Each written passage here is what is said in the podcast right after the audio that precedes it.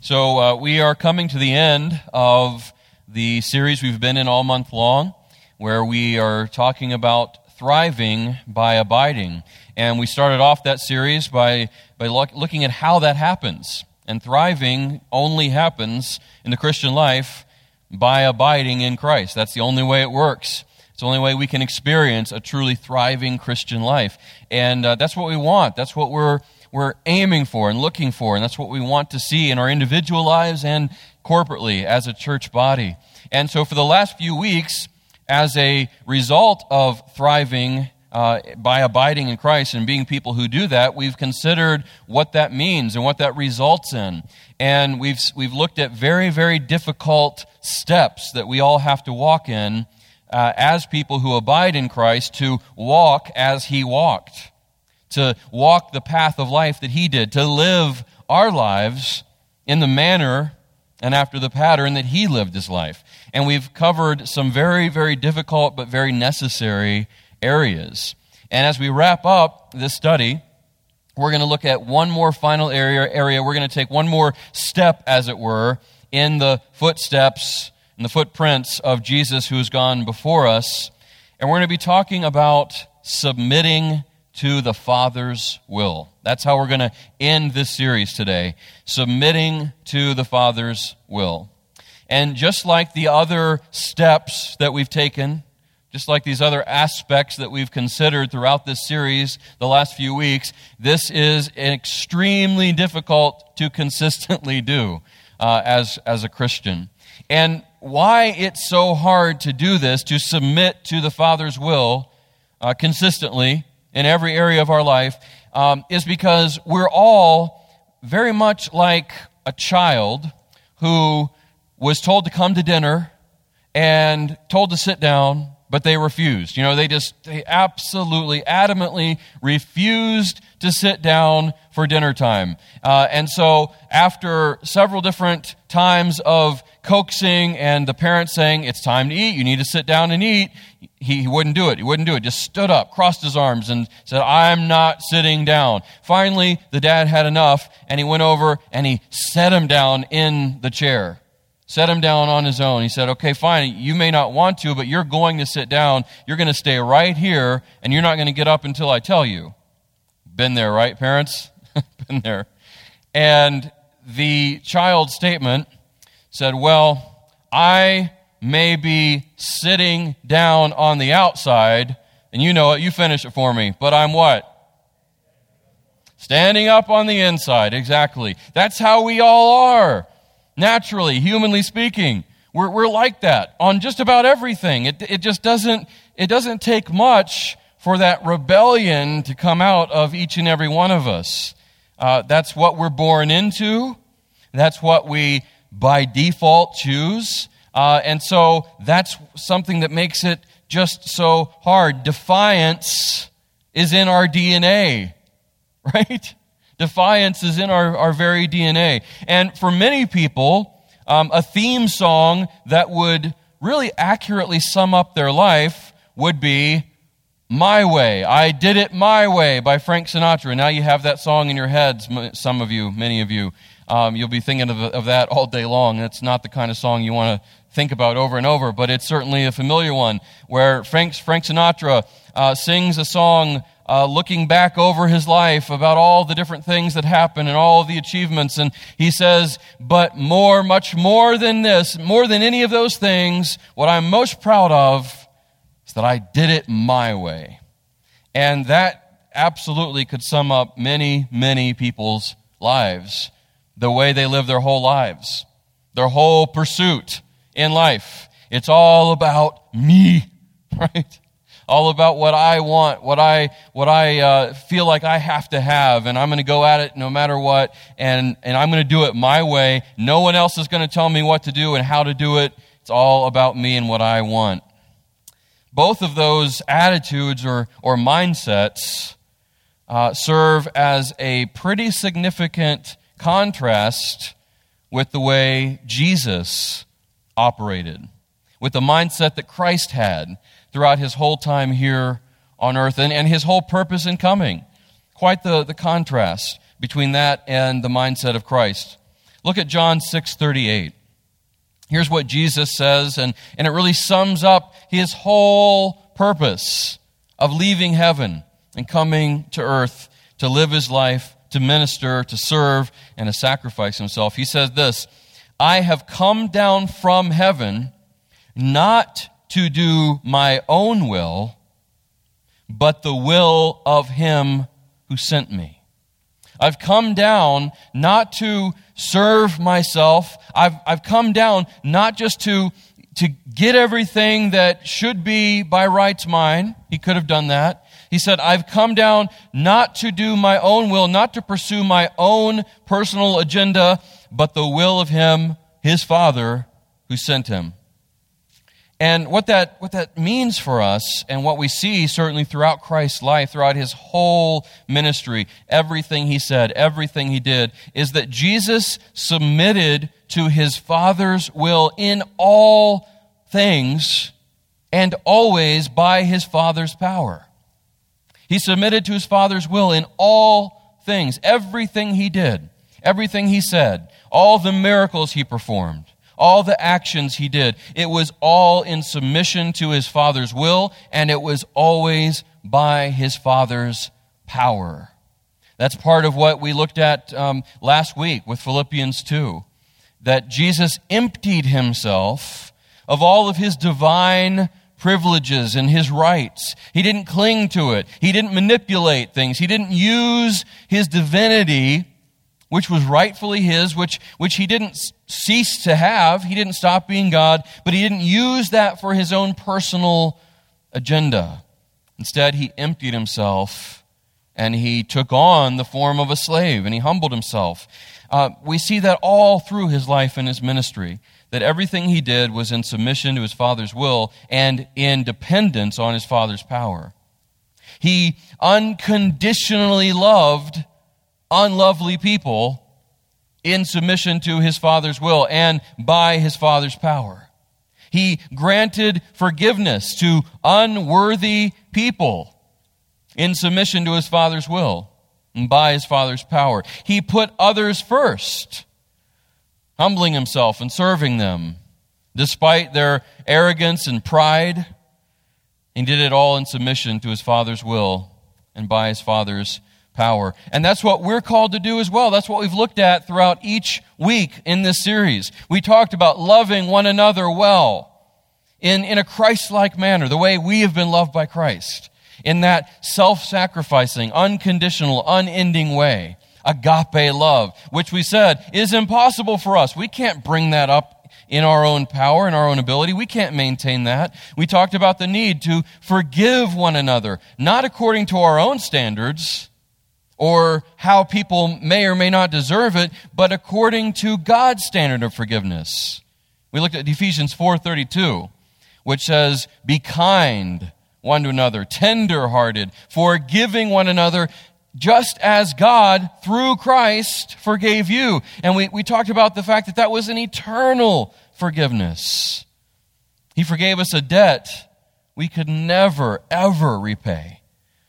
So it's forgiving uh, like Christ forgave us. That's what we're called to. And then we're also called, as we looked at last week, to put others first, to consider others as more important than ourselves and put other people ahead. Not just to be consumed with our own interests, but the interests of other people. Not to be just consumed and occupied with our own burdens, as big as those burdens might be, but to intentionally come alongside other people and help them bear their burdens. We're to do all of those things. And in doing all those things, we're following Christ's example because that's exactly what he did. In everything he did, he did that. Jesus walked that way ahead of us, and he made that way available to us. Here's what 1 John 2 6 says, and this has been kind of the foundational text for the last few weeks as we've considered these things, these steps that we're supposed to walk in as those who walk as Christ walked, being people who truly abide in him. 1 John 2 6 says, Whoever says he abides in him, in Jesus, ought to walk in the same way in which he walked. Jesus walked this path ahead of us, loving others, forgiving others, putting others first, submitting to his Father's will. He walked ahead of us, and we are to follow his lead, walking as he did.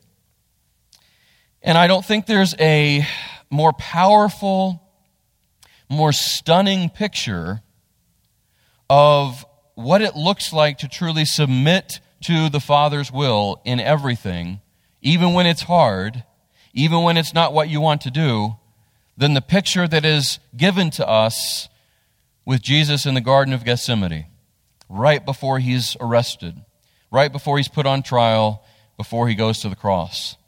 So in Matthew 26, we're, we're taken into this incredible scene where Jesus is suffering and agonizing over what is about to take place. Matthew 26, starting in verse 36. Then Jesus came with them, with the disciples, to a place called Gethsemane. And he told the disciples, Sit here while I go over there and pray. And taking along Peter and the two sons of Zebedee, he began to be sorrowful and troubled. And he said to them, I am deeply grieved to the point of death. Remain here and stay awake with me. Going a little farther, he fell face down and prayed, My Father, if it is possible, let this cup pass from me. This cup of, of your wrath and your judgment on the sin of mankind that I am about to bear. If it's possible, let this cup pass from me. This cup that's going to cause me to become sin so that they might become our righteousness. If it's possible, Father, please let this cup pass from me. Yet, not as I will, not as I will, but as you will. Wow. Wow. The Son of God getting ready to be the Lamb of God, bearing all of our sins on himself, knowing, knowing it would cause his Father, for the very first time in all of eternity up to this point, to look away from his Son, to abandon his one and only Son, because he absolutely would be the sin of all of us before the Father. And he would bear and drink the full cup and overflowing of all the just wrath of Almighty God on all of our sin that should have fallen on us, but was about to fall on his Son. That's the cup that Jesus was willing to drink, but in his humanity was begging if it would be any, if there would be any possibility for there to be another way, for this awful cup to pass from him. And what, what Jesus and this, this prayer of, of agony to his Father, what it shows us, what it reminds us of and teaches us is that we're never guaranteed that God's will will be what we're wanting. We're never guaranteed that. And unfortunately, I think many times that's what we think is going to be the case. I think that we approach God's will that way a lot of times.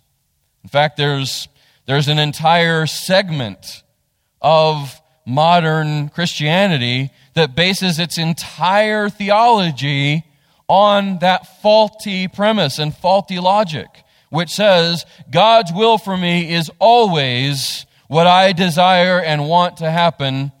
And as long as I believe that I'm going to have it, He will do it. He's obligated to respond to what I am, am wanting in my heart of hearts.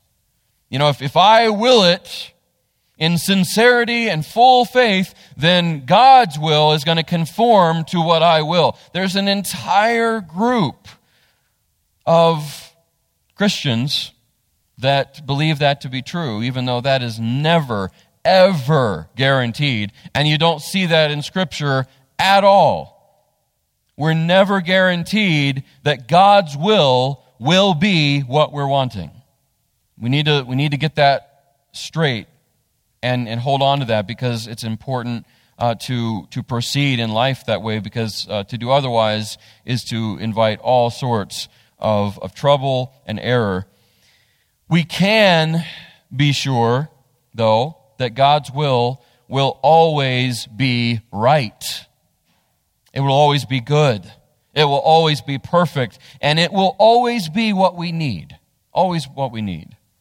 Because He's a good, good Father. And you, you know, parents, that there are many times with your children that they may really passionately want something, but you know, as one who has lived longer than them, that that's not exactly what they need in that moment. And so you love them enough to not give them what they want. Rather, your will for them as your child is to have what they need, right? And it's the same with our Father. God's will is always going to be right and it's always going to be what we need, but it does not mean that we, it will always be what we want. Sometimes it will. I'm not saying it'll never be, but I'm saying we cannot, we cannot guarantee that, and it's never going to be guaranteed. And, and we see that on display here. Here's Jesus, the suffering Savior, the Messiah who is fully man, praying as a man, as a human, please, if there's any way around this, if you can come up with another solution, please do it because I just, I don't want this. But he didn't stay there.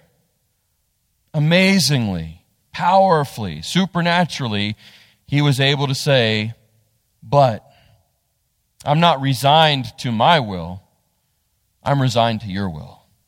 I don't want this but I'm willing to accept it from you. Your will be done. Let your will superimpose over mine.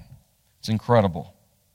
And in the main storyline of the Bible, if you, if you just, if you boiled it all down to the main thread, the main storyline of the Bible, the two greatest points of tension, there's a lot of tension points in the Bible, but the two greatest points of tension center around two gardens. All comes down to that, really. The Garden of Gethsemane, which we just read about, is forever remembered as a place of torment and agony. And literally, the name Gethsemane means place of crushing. It was, it was an olive garden, not the restaurant. It was a true olive garden where you know olives were grown, and they would they would crush the olives there there was an, uh, an olive press, and all the oil, that olive oil, that, that sweet olive oil that, were, that was used for so many different things, uh, would flow out and then be taken and, and sold and used. So, literally, Gethsemane, where Jesus is praying, is the place of crushing. Coincidence? I think not. Of course not. Jesus did everything with intentionality. And so here he is coming into this place right before he's going to the place of crushing himself, right before he is going to be crushed with the weight of our sin and the weight of the judgment on that sin. And so it's very fitting, isn't it, that he comes to this place, this garden that is a garden of crushing, because he was going to be crushed for you and for me, for our sake. And so the Garden of Gethsemane is forever remembered that way, a place of torment and agony for our Savior. But what took place there was a stunning act of obedience and submission by the second Adam, Jesus.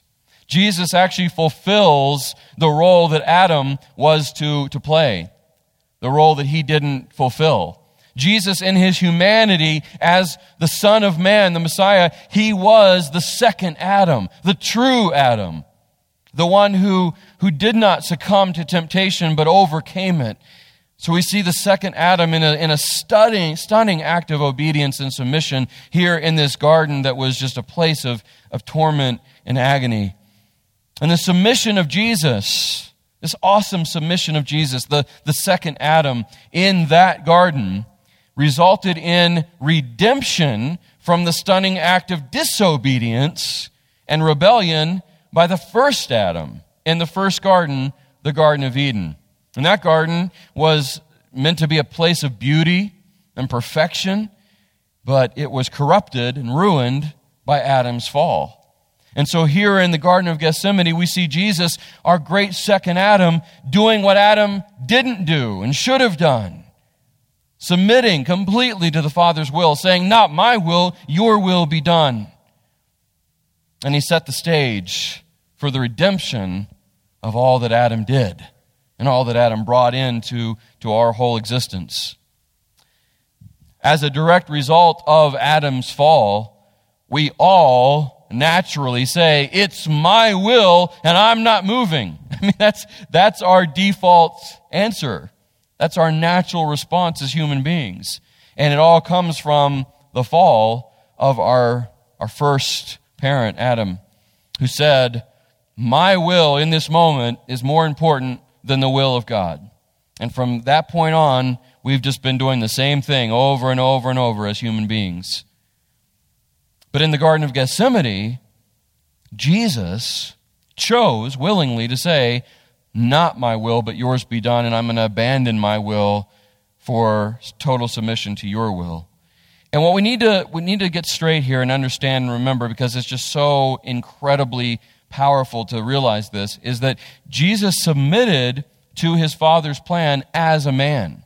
This, this surrender of his will to the father's will, this, this embracing the father's will over his own, he did that as a man completely. This, this was not him making this choice as God. This was him making this choice as the God man.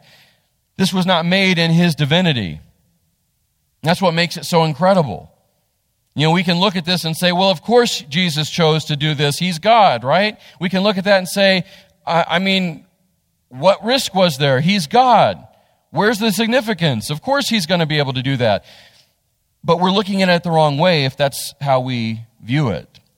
Here in the Garden of Gethsemane, and this agony that he was experiencing, and this, this torture, and this incredible choice to not cling to his will, that was made from a place of total humanity.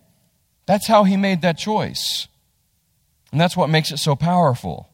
He didn't depend on his own divinity to do that. He depended on divine power through the Holy Spirit, but he did it as a man. And here's what that means for us Christian, Listen, that same choice and that same power is possible for us. See, that's what Jesus did. He, he walked ahead of us. He established the pattern of how to go about life. And here in the garden, in his most desperate point, his most desperate point of all of his life and all of his ministry, he decided to depend not on, on his own divine power, but as a man, a full human, to depend on the power of the Spirit to make the choice he needed to make. To depend not on his own wants and his own will, but on his Father's. To surrender not to what he wanted, but what his Father had planned. And it's incredible because that means you and I can do the same exact thing every single time when we're faced with the choice, my will or your will, we can choose your will be done just as Jesus did, depending on the same power to do it, which is the Holy Spirit. And that's really what it all comes down to in terms of God's will. Sometimes I think we make the Father's will too hard to determine. I think we, we, we try to make it this big, mysterious, ambiguous thing. You know, like, oh, I, I wish I could know what God's will for me is, but it's just, it's too big for me. It's beyond me. It's just, there's too, too many things to it that I can't understand. And we make it this, this big mystery when really it's actually very simple. Here's what the Father's will is for you and for me as a Christian. I really believe this. The Father's will for every Christian is that we live in Jesus and that we live like Jesus. And certainly there are um, specific aspects, personal aspects of, of God's will that, that will come up through life. But overall, I really think that we can summarize God's general will for every believer this way that the Father's will for every Christian is that we live in Jesus and that we live like Jesus. We started off this series talking about living in Jesus. We said that's the only way to thrive in the Christian life is to abide in Jesus. And that means to dwell in Him, to live life in Him, and to allow His life to live through ours. So that's living in Jesus. And then for the last several weeks, we've talked about what it means to live like Jesus, right? To love like Jesus, to forgive like Jesus, to put others first like Jesus. Now we're talking about submitting fully, fully submitting to the Father's will like Jesus. That's, that's the Father's will for you and for me. And here's the really good news he doesn't just will it, He doesn't just call us to this. He actually provides what we need to do it. Isn't God great? I mean, he doesn't just say, here's my, my will for you. Here's my call on your life. Here's what I'm commanding you to do. Now go and do it. Good luck. That's not what he does. He says, Here's my will for you. Here's what I will for your life as my child, as one who is in my son, abiding in him. I will for you to remain in him in every part of your life, and I will for you to live like him. But I'm not going to just will it, I'm going to help you do it. I'm going to provide what you need to do it. Here's what Philippians 2:13 tells us. Here's how I know that's true. Philippians 2:13 says, "It is God who is working in you both to will and to work according to his good purpose. Or you could insert will there. See, it's not just up to us. We, we can know without, with absolute certainty that God's will for us is to live in Jesus and to live like Jesus. And, and we can see what that looks like. And we've spent now four weeks doing that. But the really, really good news, the encouraging thought for all of us is we don't have to do it on our own. You know, pursuing God's will for us in this way, living in Jesus and living like Jesus, it's not up to us. It's not up to our power or ability. It's God who, by the Spirit of God, is working in us both to will, for, for our will to come in line with His, for, for us to say, yeah, I actually do desire to live that way. Yes, God, I want to live like Jesus did. That, that is my will. That is my desire. So He gives us that desire and He gives us the follow through. He gives us the ability to actually apply it. Isn't that awesome? That's what God does for us. He works in us both to will and to do, to work according to his good purpose, his will, his perfect will. So we, we've come full circle. We've come full circle. And I want you to come away knowing that your need to abide in Christ your need to live like Christ and loving others the way He loved you and forgiving others the way He forgave you and putting others first the way He put you first and submitting to the Father's will the way He submitted. All of that comes back to this promise that we just read. And, and this, this promise of God working in us to bring all this about it applies to each of those steps that we've taken together and, and that we've considered throughout this series. Walking like Jesus walked, as those who really do abide in him. That promise has to be applied to every single aspect of those things that we've talked about and, and every aspect of the Christian life. Knowing that we can't do it on our own, we've got to have the power of God to do it, which we have. We have it. Amen? All right, let's pray together.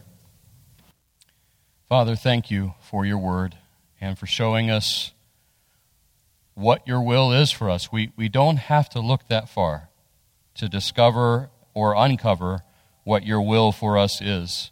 You've revealed it through your word, and you've, you've personified it in the person of your Son and his life and his work. Thank you for his example in all the ways that he lived his life a life of love and a life of forgiveness, a life of servanthood, and a life of submission to your will. May that mark us. May that be true of us here in this local assembly. May it be true of us as individuals. May it be true of us as families. And may it be true of us as a church. May we be people who truly do abide in your Son Jesus. And as we do that, we will truly thrive. And may his steps be our steps. And may we truly walk the way he walked as those who abide in him and thrive. By your Spirit's power, in the name of your Son, and for his name's sake, we pray. Amen.